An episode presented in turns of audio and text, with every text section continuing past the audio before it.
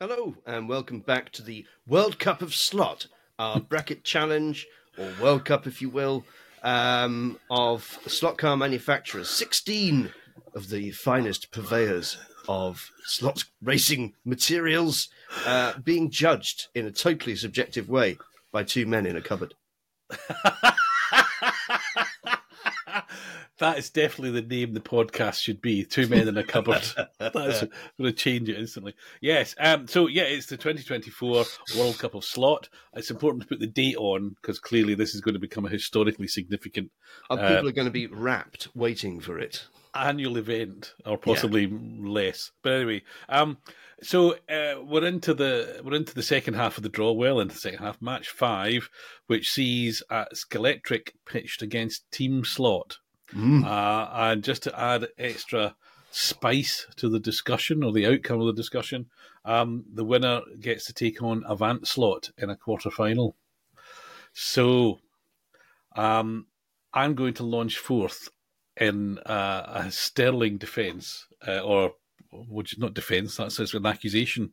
That speaks Freudian slip. Anyway, I'm going to speak on behalf of Scalextric to start off with. My lad. Um, my lad, I think um, for all the many um, uh, foibles, flaws, and other things beginning with F, um, color fuck ups. Uh, that, uh, may have to beep that. Um, the um, they remain kind of you know uh, the master class of making toy slot cars because they they invented it. They've been doing it for how many years? 70 years?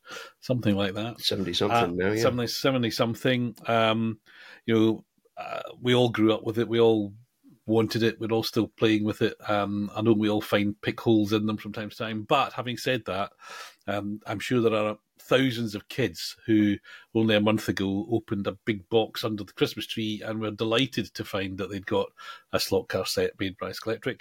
Um, grown men probably opened parcels delighted to see that they'd got uh, you know a Land Rover or a big pink Fab One or any one of a number of real racing cars. So the point I'm making is that the diversity of model that they make, um, it's not for everybody. They don't try to be for everybody.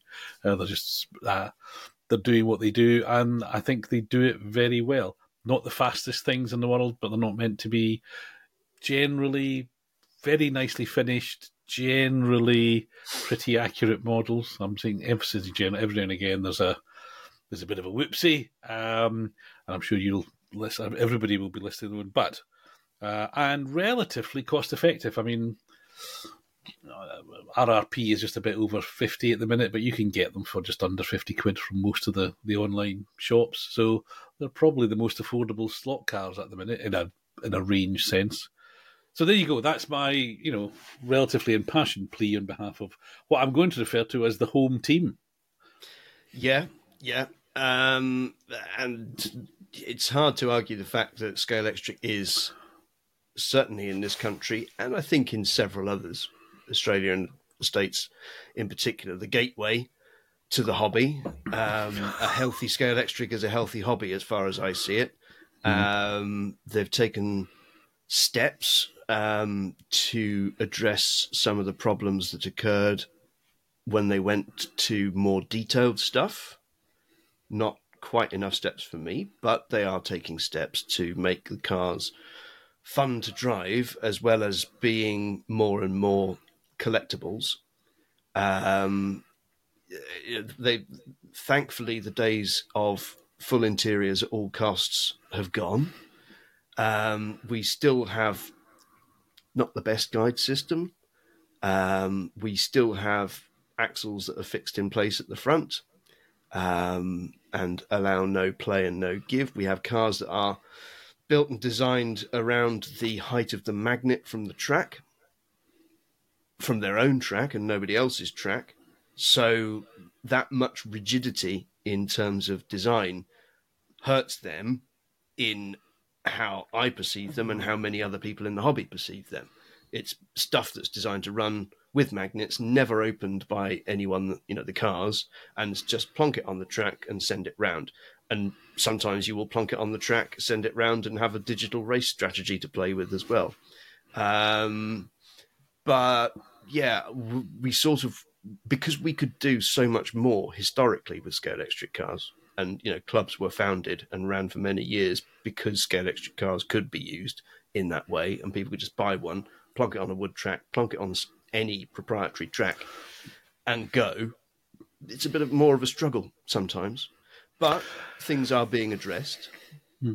So yeah. I'm, I'm gonna, I'm gonna, I'm gonna just. I'm, i think the club thing. I would have, and may just be my experience. I think it was more the SCX and particularly Ninco that saw that explode because I don't even in the boom days of slot car tracks, it wasn't Scalextric cars that were racing. People were making their own chassis and all that sort of thing. So Scalextric, I think, my perception, have always been the home set thing. They've not really been the racing thing.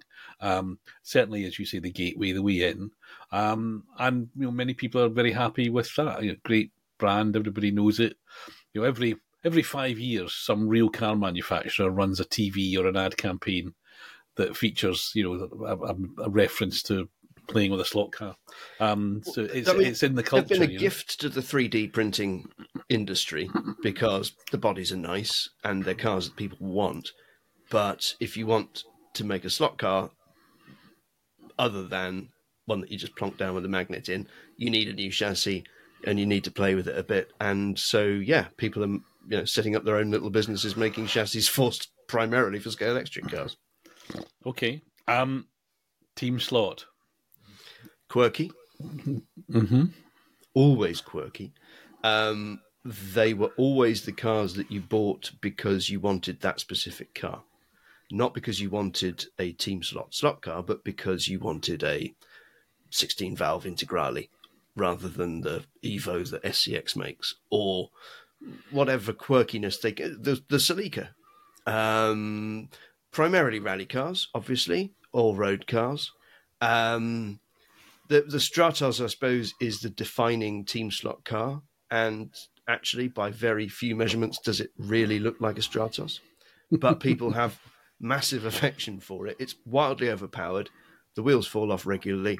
Um, you know, he designs his own wheels in the oddest way sometimes. Like the insert is actually part of the structure of the wheel on some of them, so you can't put the inserts into a alloy wheel. If you're buying something the same size, you'd have to engineer them.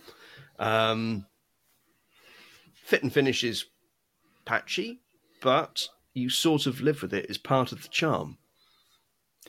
I think uh, I would certainly agree with the, the older team slot cars that and the, the, the clear evolution for them, where they were originally kind of quite rough um, approximations of the shape of a car, shall we say. Um, that got better and better. I mean, the more recent ones, so the, the Lancia you've mentioned, the Quattro, um, I mean, the Celica's seen a new lease of life with a new chassis under it.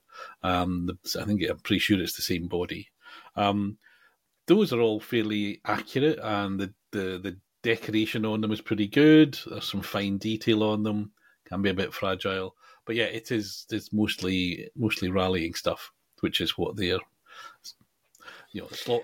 I, I I think there's an uh, argument to be said. Domestic... the hat has to be given to Steve uh, Staffs, the importer, for many years because he has, you know, the, the police cars, the police Ford Escorts mm and stuff mm like that, the UK specific ones, and, and Team Slot is a manufacturer that has sort of lent itself to that. They're small, they're nimble, and if you want to come up with a market specific car, they will try and make it. Obviously, from exist, existing products, but mm. they will they will tailor it. So it's nice to see it, things like that happen. If if this was a competition which was about slot rallying, it would be a completely one-sided game, wouldn't it? I mean, Scalextric just wouldn't stand a chance. They'd get an honourable mention for making some interesting cars, but in terms of performance, but as it's an overall thing, um, as an I overall thing, I don't see it as much of a competition.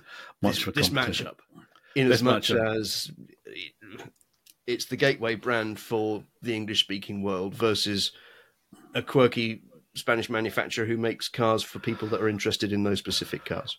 it's funny if anyone's been listening to these and they think, well, how could this, this seems to happen a lot? We put big big manufacturer against small one. It was genuinely a random draw. We we cut up the names, put them in a pot, and I drew them out at random. So this is just the way it happened. Uh, but it's been interesting that that's we seem to have got big big company versus relatively small company, and um, small companies have been struggling, uh, partly because of that that bread. So uh, I think we can declare a victory for uh, Scalextric, which means they go forward. Uh, to meet a broadly similar competitor, I think. So Avant Slot and Team Slot, in my mind, are kind of close cousins, but not the same, obviously. But so anyway, so it's a quarter final, sorry, not a semi. Uh, so Avant Slot versus Scalextrics coming to uh, a podcast provider or YouTube channel near you soon.